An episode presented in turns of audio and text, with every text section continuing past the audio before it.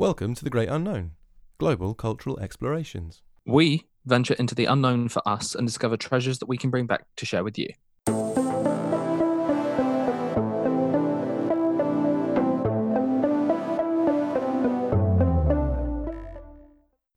Welcome to the Great Unknown with me, James Harris. And me, Wolf O'Neill. We're here because we'd like to find out more about the world, challenge ourselves to expand our horizons, and share our discoveries with you. We're going to be looking at culture, art, history, entertainment, and literature, and that's just for starters. Share your discoveries with us by finding us on Facebook and Instagram at The Great Unknown Pod. You can email us at thegreatunknownpod at gmail.com, and we're on Twitter at Great Unknown Pod. And we're also on Apple Podcasts, Spotify, Acast, Blubrry, Pocket Cast, and with our brilliant hosts on Podbean. If you enjoy the podcast, please do subscribe to get each new episode automatically delivered to your device and leave us a review and a rating so more people can come and join in and find out about all the good things we're talking about. So, welcome everyone, and we are going to be doing the wrap up episode for the France series that we've been doing. Uh, I've returned, and of course, things have kind of changed in the world a little bit in the last month, so we are naturally remote recording.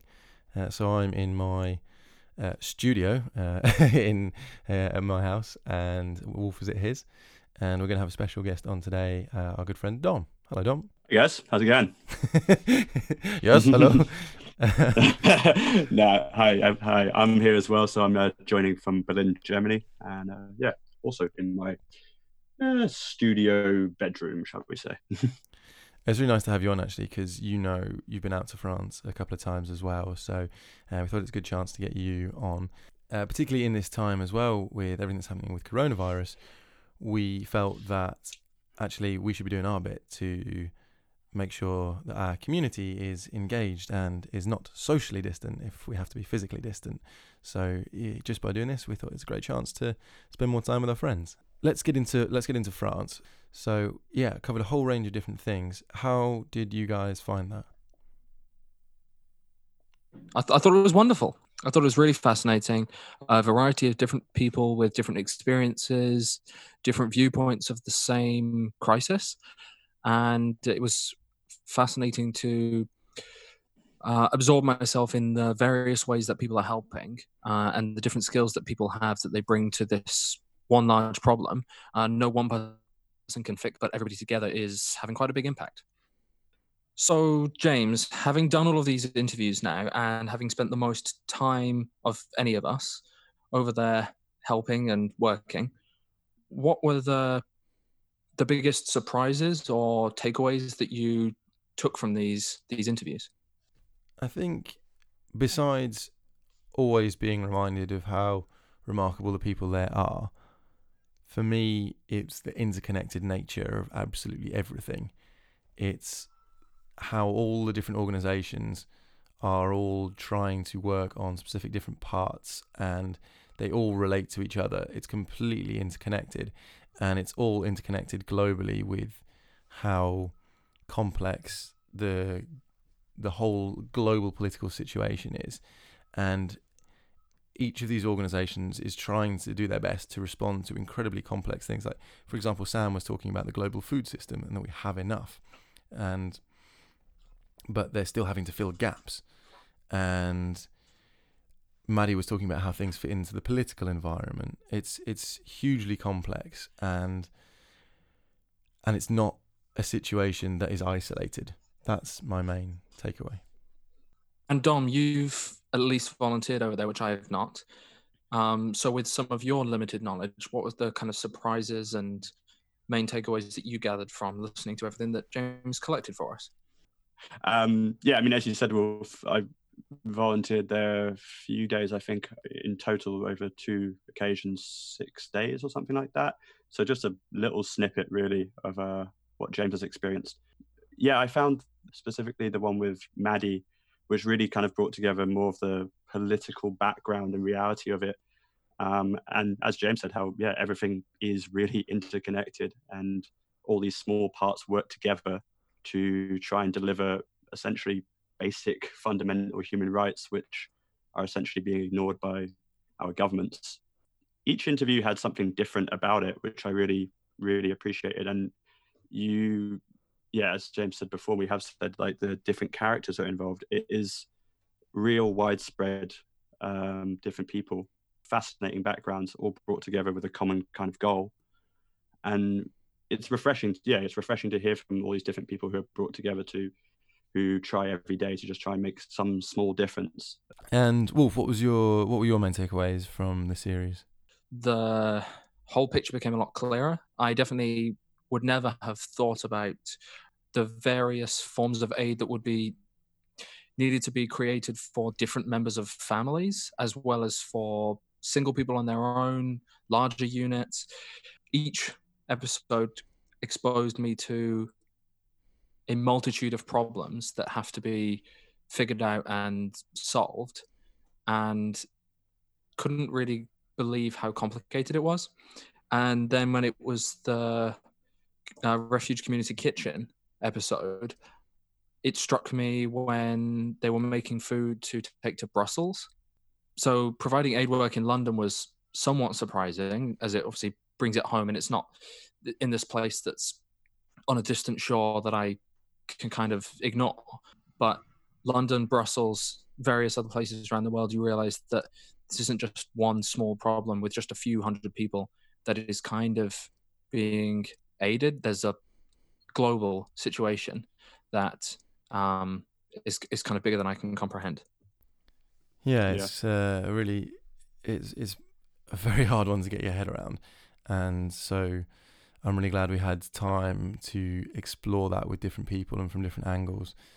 And there's a couple of things I wanted to clear up um, when we're talking about and some issues that have come up through doing the series.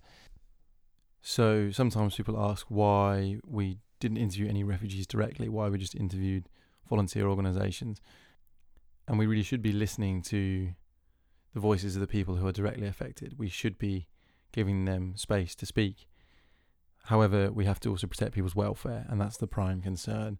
So it's not something that you can just go and do. And there are occasionally interviews out there, and people do tell their stories, but it's not always something that is wise to do. So we didn't do that in this circumstance. And I think that was the best thing. One of the things I most appreciated about the variety of interviews was the variety of people with a whole bunch of different experiences from limited experience to decades of experience uh, in all different uh, professions. Uh, and the unifying theme was that everybody just wanted to do whatever they could to help. And yeah. I think against this really kind of large, overwhelming problem uh, and the kind of despair of the situation, the interviews also had a sense of um, hope and purpose to them. Uh, and I could gain that from all individuals, whether it be Sylvie opening a house up to uh, young students getting out of university and traveling across the channel and putting their knowledge of languages to good use and their knowledge of um, child support and uh, teaching into into effect. And I, I really appreciate that. Yeah, I was gonna I was gonna say as well. I mean, that's that's a point that really comes across. I think from every volunteer experience that I've ever had, and similarly through these interviews as well, people often think as well that they maybe do not have the skills or whatever to contribute, but really everyone can contribute something, even if it's you know chopping up some vegetables or yeah lending a pair of hands to uh, wheelbarrowing some wood, as James and I enjoyed doing last time we were there. Um, I particularly enjoyed uh, I think his name was Sam, the interview with Refugee Community Kitchen, and his sort of background of how they all brought that together. And, you know, organized chaos is a word that we've used before when we've done volunteering, but it strikes me that this is actually way more organized than, without going too political, our own sort of uh, government responses to these situations. I was just um, really very, very impressed by the the mental fortitude and uh, of the volunteers who were there it's particularly obviously those who stay long term because it's yeah it's outside of the control. It's uh, hard to fight that and keep going day in day out but people manage it and yeah it's fair play to them. And do your thoughts and opinions about the work that you're doing as individuals and as kind of a, a wider a wider group in calais change with each visit you do going back there? I think i find that it just gets it, it generally just gets worse uh, as Maddie was saying uh, in the interview with her for Help Refugees, when I left, it was the worst situation I'd ever seen, and I have been keeping up a little bit with what's happening at the moment, and I know that a lot of the organisations there have had to either some in some cases stop the work they're doing or adapt, and th- th- it's so hard because of with with coronavirus. Obviously, in France, they're in complete lockdown. You're not allowed to go outside, and there are the people that are still there are they don't have anywhere to isolate. They're they're stuck in camps side by side, with no sanitation anyway. So it's it's such a dangerous situation, and mm. when all the voluntary services are peeled away, and this is another thing that Maddie was saying, is that the volunteers shouldn't really be there. It should be the government. And as soon as we see that the volunteers are less able to do their work, and they let's be clear about this, they have no choice because it's government orders on what people can and cannot do.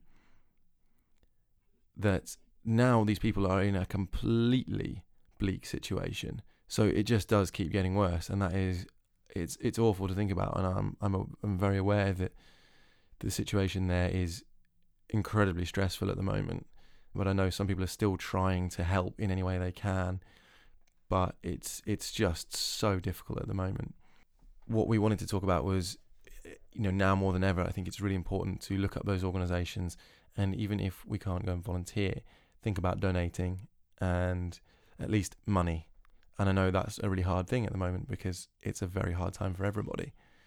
But I think it's really important to understand that that situation is still going on and is and is incredibly awful. So uh, it, it, there's a lot of problems everywhere in the world at the moment, but that is certainly still there and it's not going anywhere. It's very easy to to forget that that situation is going on when we have such an all-encompassing situation everywhere else as well. That's kind of been the case ever since the. I think it was in your interview with Maddie that since the from a UK media perspective, since the jungle was torn down. Like there has been no media attention on this in any way.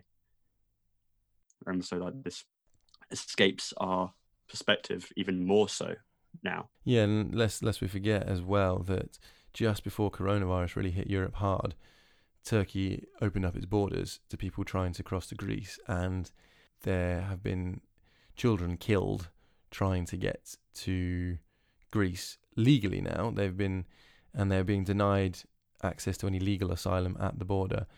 And Germany's closed the borders as well, correct? Um, borders have been closing, yeah, in Germany.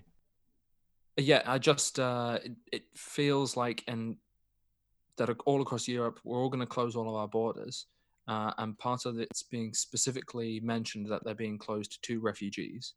I think it's important to clarify that citizens are allowed still to cross the borders within reason, depending on the country as we attempt to bring our citizens back from abroad to get them home and in case we lock down further.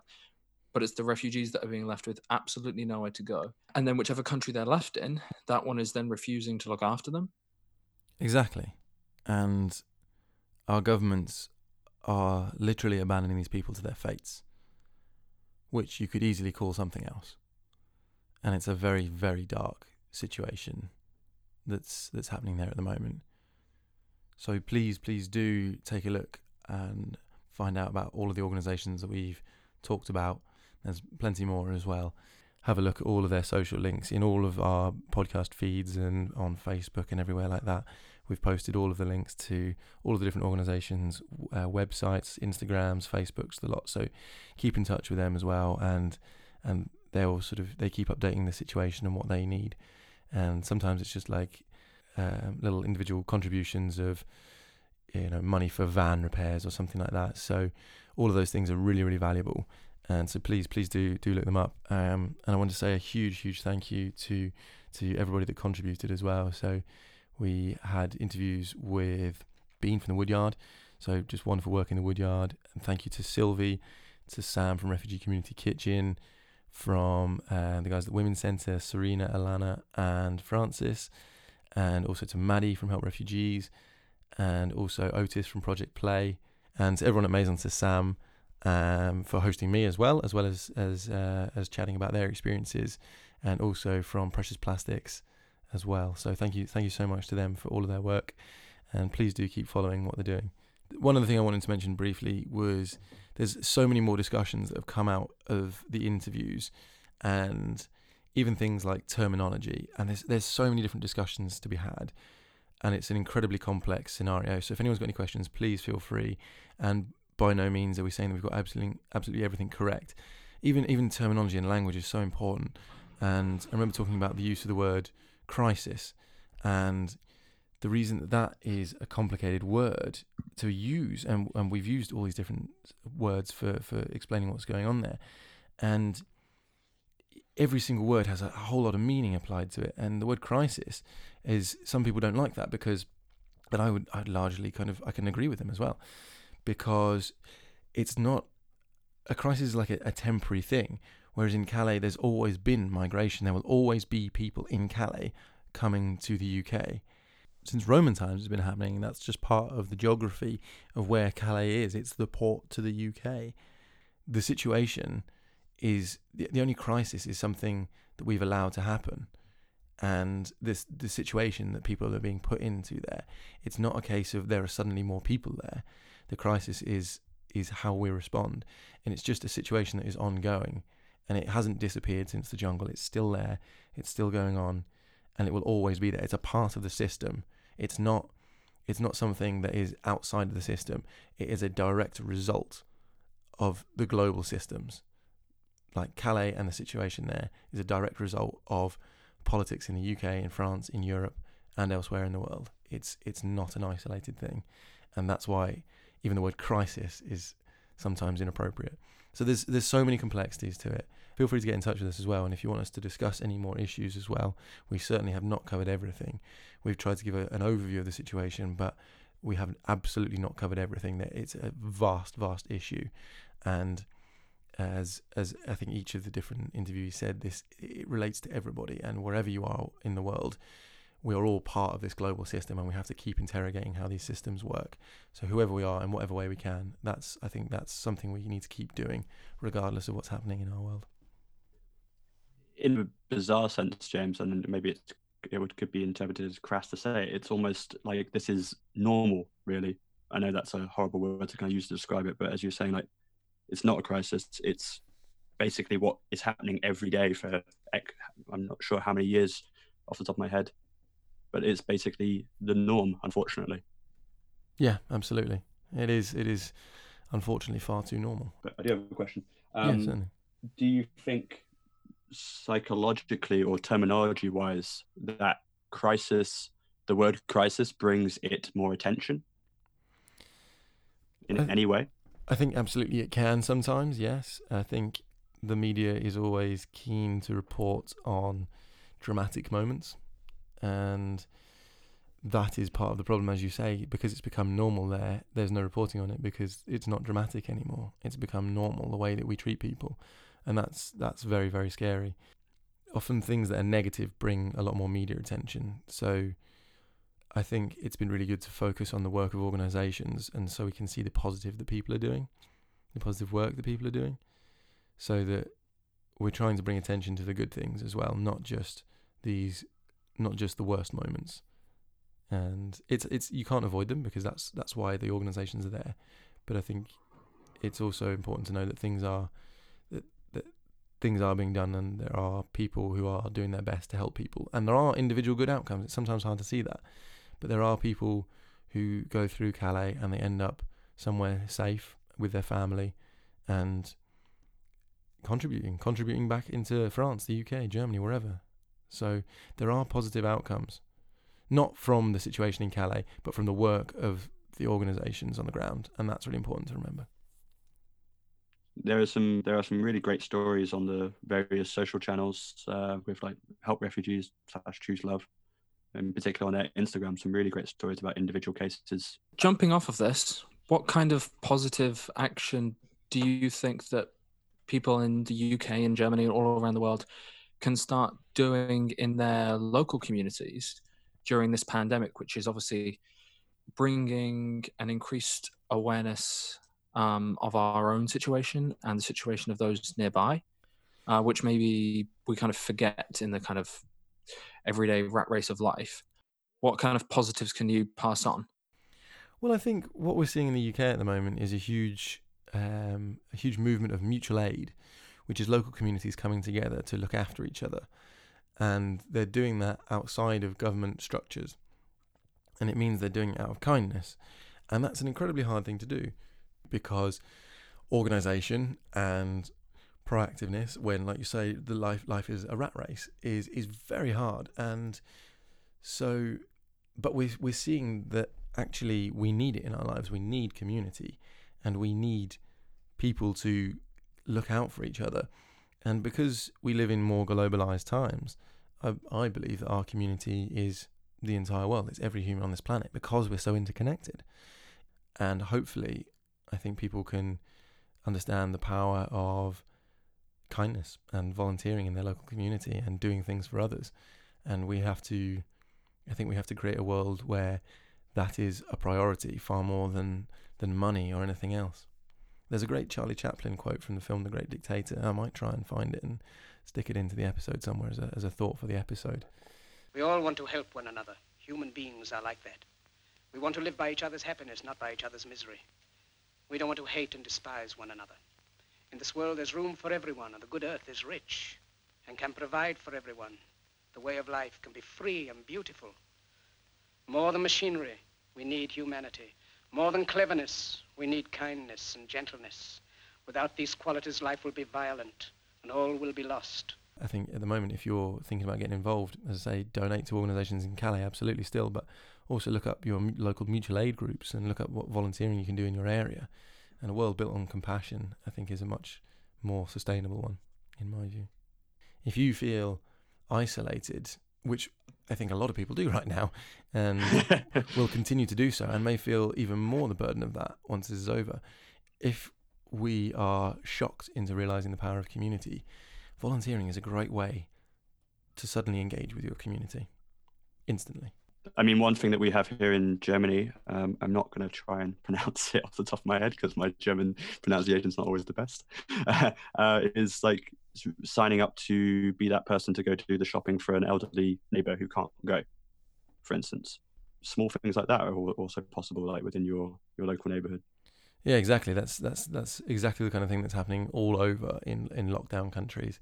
And here, you know, we've even where I live, I'm on a local WhatsApp group for my road um, in case anyone needs anything, and we're doing like food collections and things for food banks and there's a there's a, a borough and an area wide one as well and people are just generally like trying to collect medicines for people and do like basic tasks for people that can't for either they're ill or they're over 70 or whatever the situation is whatever reason people can't do the basic things like communities are coming together to to do things about that which i think is a very powerful thing to do I'm yeah. hoping that this uh, carries on after all of this, and this is such a positive learning experience that um, kind of as a society and as a population we give more aid and support going forward and don't revert completely back to the kind of slightly selfish way of life that we all had.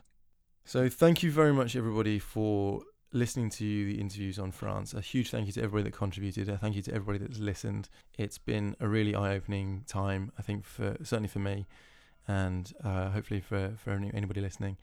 Uh, thank you all for sharing in that. And we are now at an end of the France series, and that's why I wanted to do this episode to just to tie in some things together and to to let you know what we're going to be doing next as well.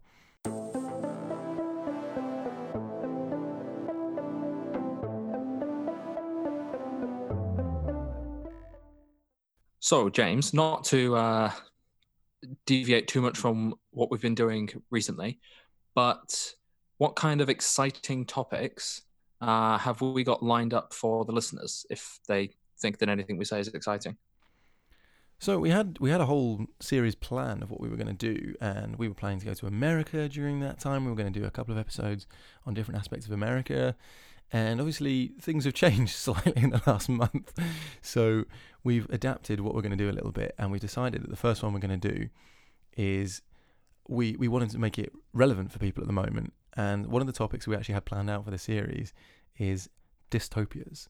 And so that's the first episode we're going to be doing, which I'm really excited about. And partly because it's it's also very scarily relevant at the moment as well. And so we are going to have a little look and maybe a little bit relate it to what's happening at the moment and see what what comparisons we can draw, what we can learn, what we can take away from exploring dystopias. I, I personally can't wait. It was one of the topics we were going to do and decided to move it up, um, mostly because it feels eerily relevant. But it certainly feels like we're all experiencing a form of dystopian story at the moment. Uh, and when I was looking up a load of novels to read, the one of the common occurrences for how dystopias are caused is a flu pandemic of some form or another. That's sort of every third or fourth book that I've read. Uh, the disasters all came from a pandemic, and uh, I think it's easy for us to see the systems of our world collapsing or being put under immense amounts of strain. And we're realizing that the world we lived in maybe didn't have the stability that we thought it did. And it's revealing some insidious natures which perhaps had been able to keep themselves hidden. And I think a lot of what we're experiencing is just going to be really common in dystopian novels, films, etc.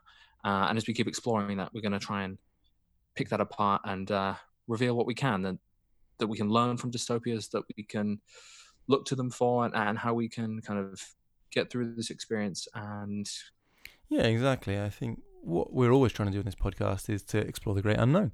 We're trying to find out things we never knew about and, and look at areas of life that we, we don't know.